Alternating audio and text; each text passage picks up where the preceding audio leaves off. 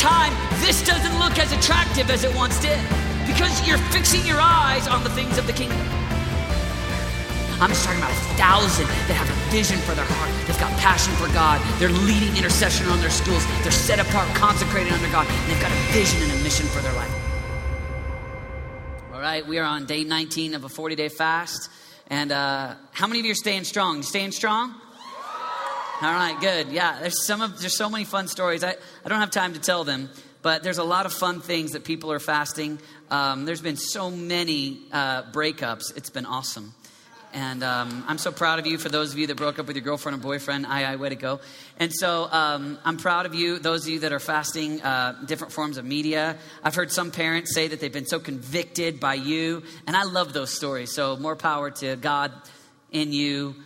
Hope of glory. Hallelujah. All right. Uh, so keep up the good work. Well done, well done, well done.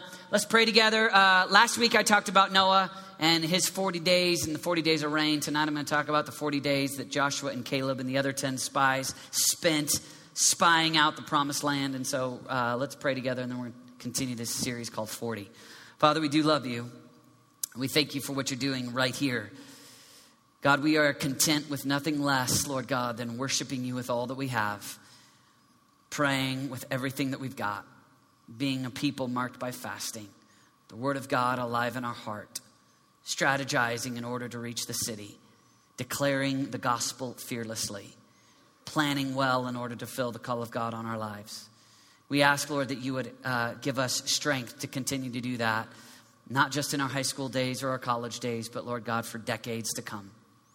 When we're old and gray, may that be our story still. We love you and we honor you. Amen. Numbers chapter 13. Numbers chapter 13. Last week we talked about Noah. Tonight we're going to talk about Caleb. Numbers chapter 13, we're starting verse 17. We got a lot of Bible to do, so buckle up. Here we go. A lot of Bible tonight.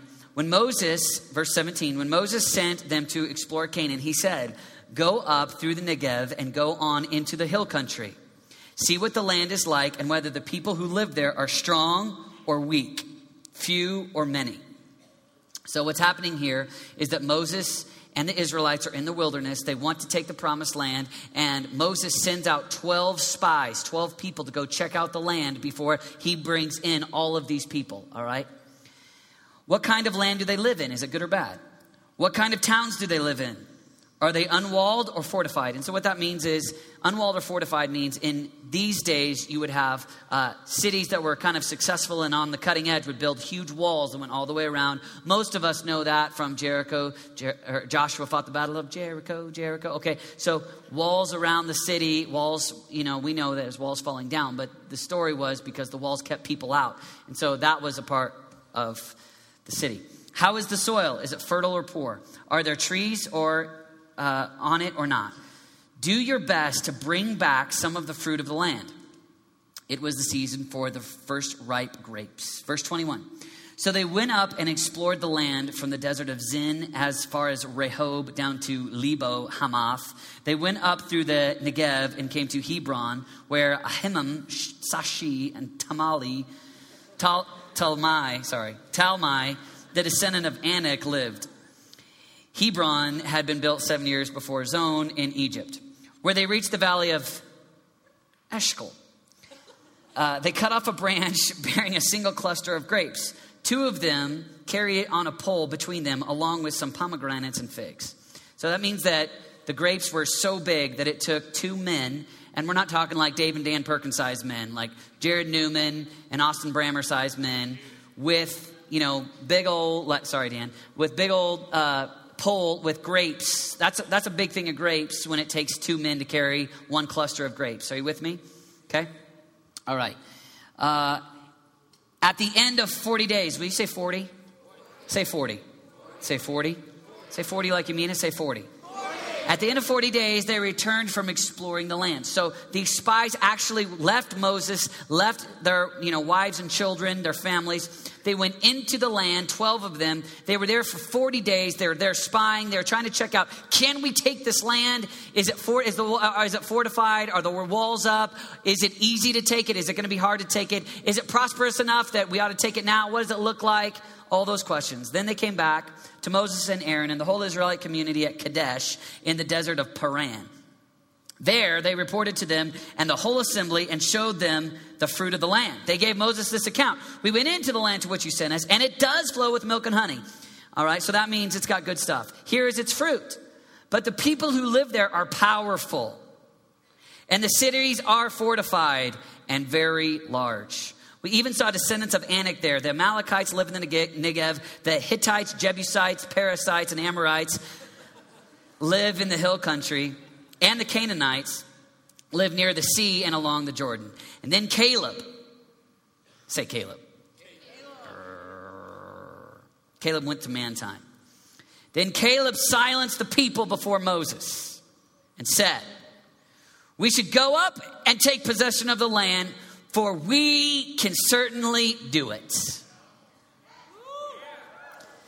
But the men who had gone with him said, We can't attack those people. They are stronger than we are. And they spread among the Israelites a bad report.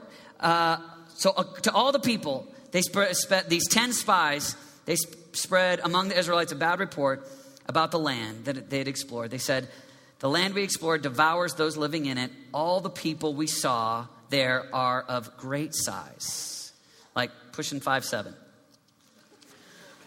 We saw the Nephilim there. We seemed like grasshoppers in our own eyes and we looked the same to them. So, in the story here, Moses sends 12 guys. 12 guys go into the land. They're spying out the land to see if we have the ammunition power, the people power. Can we go in and take out the land? 10 of them come back and say, No way, Jose, impossible, uh uh-uh. uh. We looked like, we felt like before then, and to our own eyes, we felt like grasshoppers, meaning small. We cannot do it. It's impossible. There's no way. And the nature of their explanation was because of how big the enemy looked. They had walls set up and they were big people. We can't do it. Of course, we all know that the great testimony here is that for those 40 days, they're scouting out the land, and all of them are looking at the same thing. They're not seeing different things. They're together. It's the same 40 days. It's not two different troops. It's not three different times. It's not one guy went for one day and then another guy went for another day and they did a rotation. And, and no, they all went together. They all looked at the same thing and they came back with different reports. And so 10 of them come back and they say, No way. Can't do it. And these guys, these guys that were critical thinkers, strategic, you know, really looked and took an accurate account. These are the ones that throughout history people have wanted to name their children after. I mean, these were the great 10 spies that said, too hard. Listen to these famous names that you're all familiar with Shammua, Shaphat, Igal, Palti, Gaddiel, Gaddai, the Jedi. Just kidding. Ammiel, Sethur, Nahbi, Ghoul. Is anybody here named Shammua? We got one? You're Shammua? Oh, no. All right. But then there were two guys, two guys that acted in courage and encouraged. They said, We can take the land. Most of us know their names. They're familiar to us because down now throughout the decades and throughout the generations, we have said we want to be like these men named Joshua and Caleb. Any Joshuas here? Anybody named Joshua? All right, there's a Joshua. Is there a Caleb here? All right, there's Caleb. Is there some Caleb? All right, you're a girl. You Caleb? Oh, cool. That's great. All right.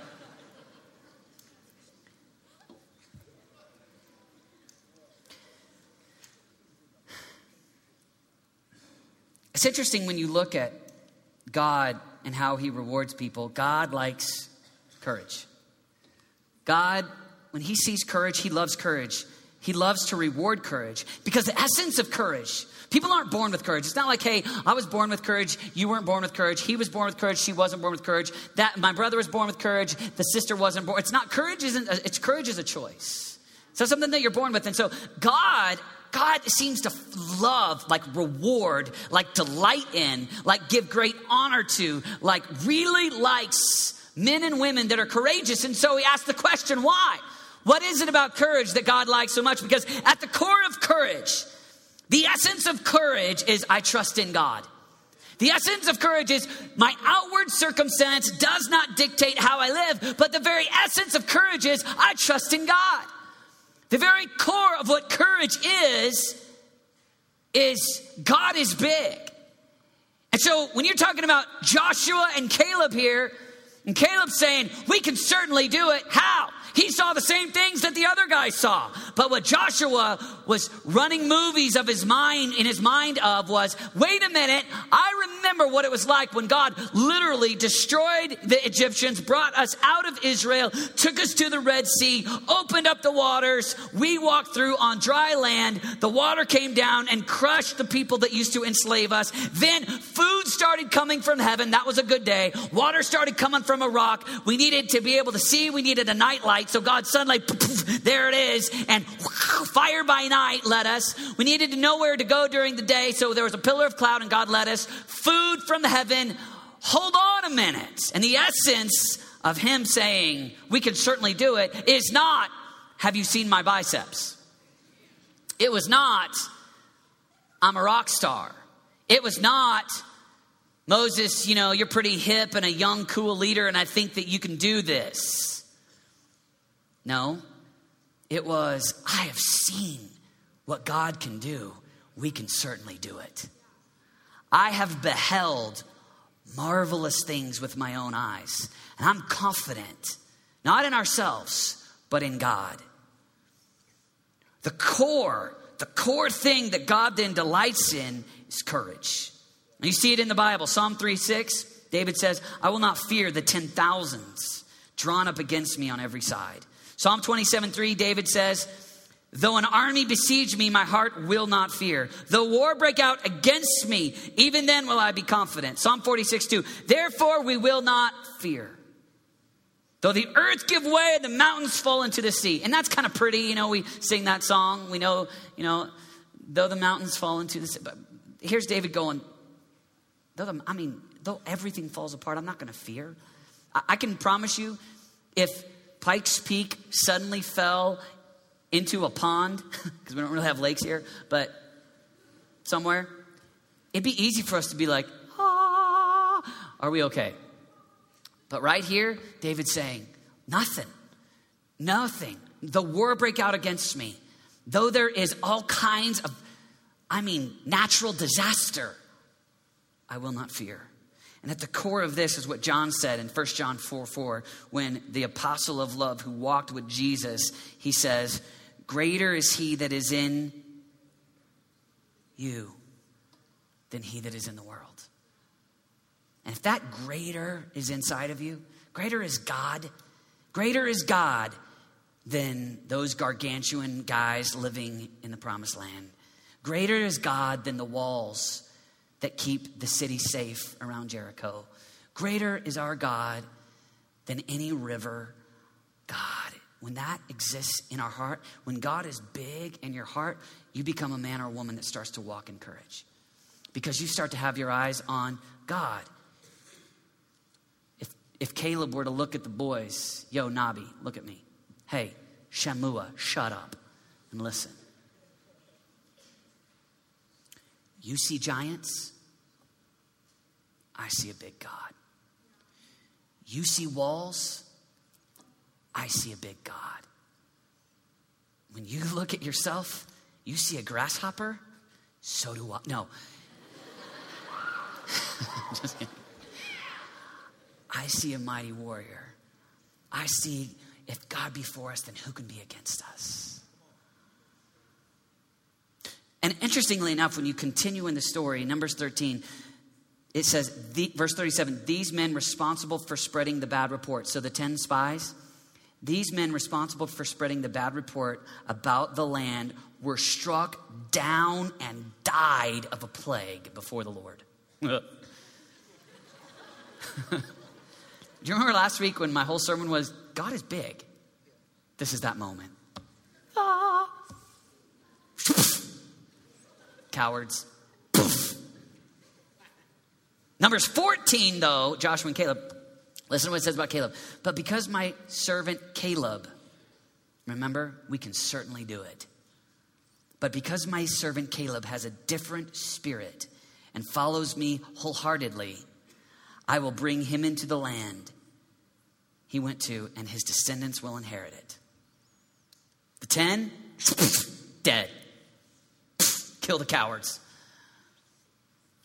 Caleb, he'll enter into the land. So, what is Caleb's different spirit? It's courage. Courage. Courage. It's courage. How do I get courage? How do you get courage? Most of us spend so much of our time fixing our eyes on the world, fixing our eyes on stuff, and giving God a little bit of our time and our attention and our worship and our prayer. But when our eyes are on God, much of the time, when, our, when we behold Him, when we spend time looking at God and figuring out who God is and what God is like, and God is the creator, and God is awesome, and God is big, and God lives above, above time, and God is bigger than we can see, then all of a sudden everything starts to get the right perspective. And the primary way that you start to become a courageous man or a courageous woman, let me be real practical, practical with you be with God. Fix your eyes on God. Yesterday in DLA, we had Brett Hancock come talk to us. He talked about spending time with God and reaching people, knowing the Bible. He gave us about 150 verses in about 60 minutes. You know why? You know why he has all those verses in him? Because he's been with God. when you've been with God, you can have courage. Because when you've been with God, you can look at any circumstance and this may be difficult, but God. And that person, person may be persecuting me, but God. And that obstacle may look like it's in my way, but God. I know my God. I know who my God is. You want to know how to get courage? Have familiarity, time, encounter with God, and you will become a man or a woman of courage. As you spend time with God, you become courageous over time. Acts 4:13. Sunday sermon from Britt. And when they saw the courage, what did they see? When they saw the courage of Peter and John and realized they were unschooled, ordinary men, they were astonished and took note these men had been with Jesus. What was the thing that took place in Peter and John? What did people see that they went, those guys have been with God? Those guys have been with Jesus? What did they see in them? Was it, was it that they saw that they were really good at the religious tradition? No. Was it maybe, maybe was it that they saw that they, you know, they glowed? Mm. You know, like we always think, I'm going to love people till they ask me why, watch me glow. Ah. No, they didn't glow. There's something tangible when they saw the courage of Peter and John. Courage. Courage messes people up. When they see courage, they have to ask, what's the root? Where does that come from? Everybody lives such so insecure and without a purpose and a cause, but when someone has courage, this question that they ask, oh, take note. They've been with Jesus. The reason why Peter and John were courageous was because they had been with Jesus. Imagine Peter and John. Hey, if you want to throw me in prison, do what you have to. I cannot help but talk about what I've seen and heard. Why? Because I've seen and I've heard. I ate the fish and bread that he multiplied. the 5,000 men and all the fam- yeah. When we got done passing all that out, I ate a lot. I ate the, the fish and bread that Jesus multiplied. I reached out and I touched the scars after he was risen from the dead. I, I, I, was, I was sinking in the water. I was walking on water, which was cool. And then I was sinking, and he's the one that reached out his hand and he pulled me out. I'm not talking theory, I'm talking about my friend. I have tangible memories, I have a real understanding we used to walk together from city to city, go Capernaum, Bethany, Jerusalem. I walked with them on the streets. On the Mount of Transfiguration, I, I saw Moses and Elijah with them. I saw him. I watched him ascend into heaven. I was there. I'm not giving a testimony today out of vague, clueless. I am the witness. I was there. I saw it. I was with him. Because they've been with him, they were with him. He died on a cross, he rose from the dead. After the resurrection, they're with him again, and he ascends into heaven. That produces some courage. You're like, we spent three years with this guy. He did everything he said he was going to do. His teachings baffled everybody. He did miracles, died on a cross, rose from the dead, came back, showed us the scars, started to ascend. We grabbed his ankles and said, Please don't leave us. But he went anyway.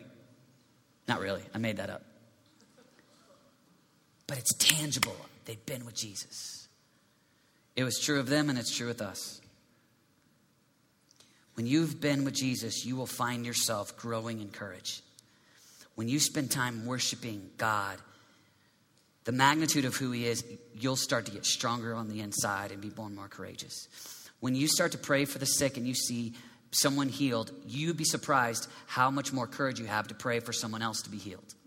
When you see one person's life change because you pray with them to come to know Jesus, they come to know Jesus, they get saved, you become more courageous to go to the next person on your campus and say, Let me tell you the good news of the gospel of Jesus Christ. When you spend time with God, when you pray, when you worship, when you fast, when you spend your summer consecrated unto God, you slowly over time develop courage. You say, David, it's nice. But I'm not one of the 12 spies going into the promised land. Why do I need courage, you know? I can be the American, be discipled by Larry Boy type Christian and survive. Can have a cartoon Bible and go to youth group. One day, you know, maybe go pay thousands and thousands of dollars to go to a little Christian school and stay in a subculture. And hopefully I can you know, find a little spouse that I can marry that will be sweet and we can go live on the farm, grow potatoes, and pray. And I can live. No, it's not the gospel. It's not the gospel. It's a false understanding of what it means to be a Christian. You cannot do that and be a Christian. You have been called to go take the land. You are called to be one that goes into the land. You actually have, you are one that goes out and checks it out. Matthew 28, Jesus' final commission was, You therefore, Jesus says, all authority in heaven and earth has been given to me. You therefore, John, Peter, Philip, Bartholomew, Thomas, Thomas, Thomas. Get that smirk off your face. You, you go into the world and make disciples of all nations. Baptize them in the name of the Father, Son, and the Holy Spirit. Teach them to obey everything I've commanded you. Teach them to obey everything I've commanded you. that wasn't enough. Go into all the world. Preach the gospel to all nations. Baptize them. Teach them to obey everything I've commanded you. He says, and surely I'm with you to the end of time. I'm with you. But you, friend, you've been given a commission. It's your responsibility as a Christ follower. Yeah, but I'm only 17. I'm only 15 years old. I don't I don't have to think that way. Uh-uh. Yes, you do. Christ follower, Christ followers say, I'm obedient today. I'm obedient now. No, this is how we live. You have a land, you have a people that you're called to reach. You have a nation to reach. You know what your nation is? It's your campus, it's your school. Greatest privilege you have is to reach your school. Greatest opportunity you have. Some of you live like Shammua. Yeah, I don't know. There's lots of like secularism and, you know, in this postmodern age, I don't know if I really can. And I really feel like I offend a lot of people. And I don't know. I just, I kind of want to live in confusion so I can justify sin. I don't want to go preach the gospel because it's hard. I think I'd rather be a Shammua.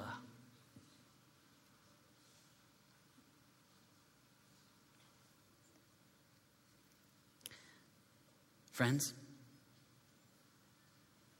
you don't get that privilege. Not in this house. We're going to be Christ followers, we're going to do it with everything that we have. We're going to be obedient with everything that we have. And that means that we go into our worlds and we make disciples with all that we have. You're called to be a Caleb. Surely we can do it. Yeah, but nobody comes with me when I pray. Stay steady. Yeah, but I've shared the gospel to four people and all of them made fun of me. Shut up. That's your privilege. That's your joy. That's your opportunity. That's what Christianity is. Awesome. Awesome. Can you imagine? Read through Revelation, and every time that someone's persecuted, put your name in there. And you'll be like, persecution, bring it on. You want it. It's your persecution is your friend. Put that on a t-shirt. It's your friend. It's your it's, it's your great privilege. You don't walk into your campus and be like, I don't know, these people are skeptical. And there's other religions, and I, I just, I just don't, it's just too hard. You don't get that privilege. I promise you. I promise you, when the 12 spies went in, I promise you, Joshua and Caleb weren't sitting there going, Oh, we can do this. Oh, yeah, you and me? Uh huh. No problem. We got it. It wasn't a, look at me, I got it. It was a, holy cabooses, Cornelius. We're going to need God, but this is our inheritance. This is why God led us out of Egypt.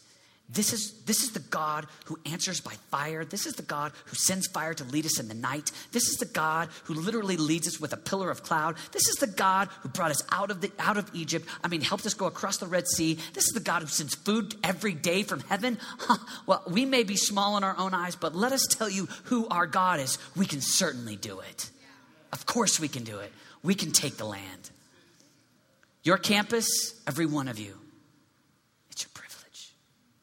it's your joy. Seventh grade, eighth grade, ninth grade, 10th grade, 11th grade, 12th grade. Your campus is your mission. It is your nation right now. Right now, you, you right now, your parents aren't going to let you be like, "Hey, I'm 13 and I'd like to move to Baghdad." It's not going to happen. You're here. so you know what that means? That means that your mission is right here, right now.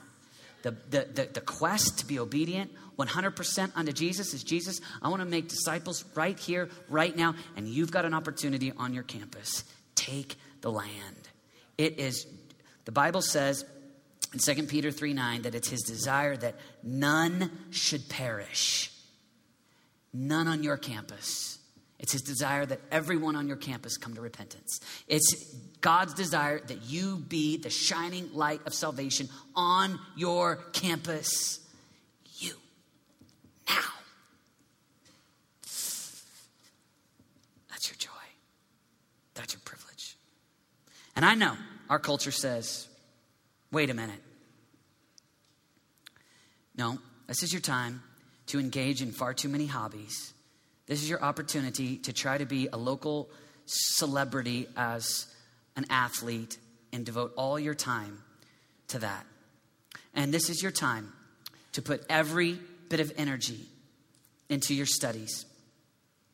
And this is your time to become the vice president of German Club. And this is your time to be the cheerleader, and you'll never get to be a cheerleader again. So go spend all your time being a cheerleader and fill up your life with tons and tons of hobbies. And I tell you this that's nowhere in the Bible. It does not say, during the teen years, fill up your time with hobbies so that American kids don't do bad things. No. You want to know the quickest way to stop doing bad things? It's not to consume your life with every club at school and every sport and every way to try. No. Set yourself on fire and let the world come and watch you burn. Go into the world and make disciples of every tongue, tribe, and nation. Live with such vision for your campus that on the days that you have time there, you're going to make sure that as many as possible make it. That as many as possible see the brightness and the grandeur and the splendor of Jesus. The best sport, the best hobby, the best club that you can give yourself to is in these four years on this high school, I'm going to make sure that as many kids on my campus know God.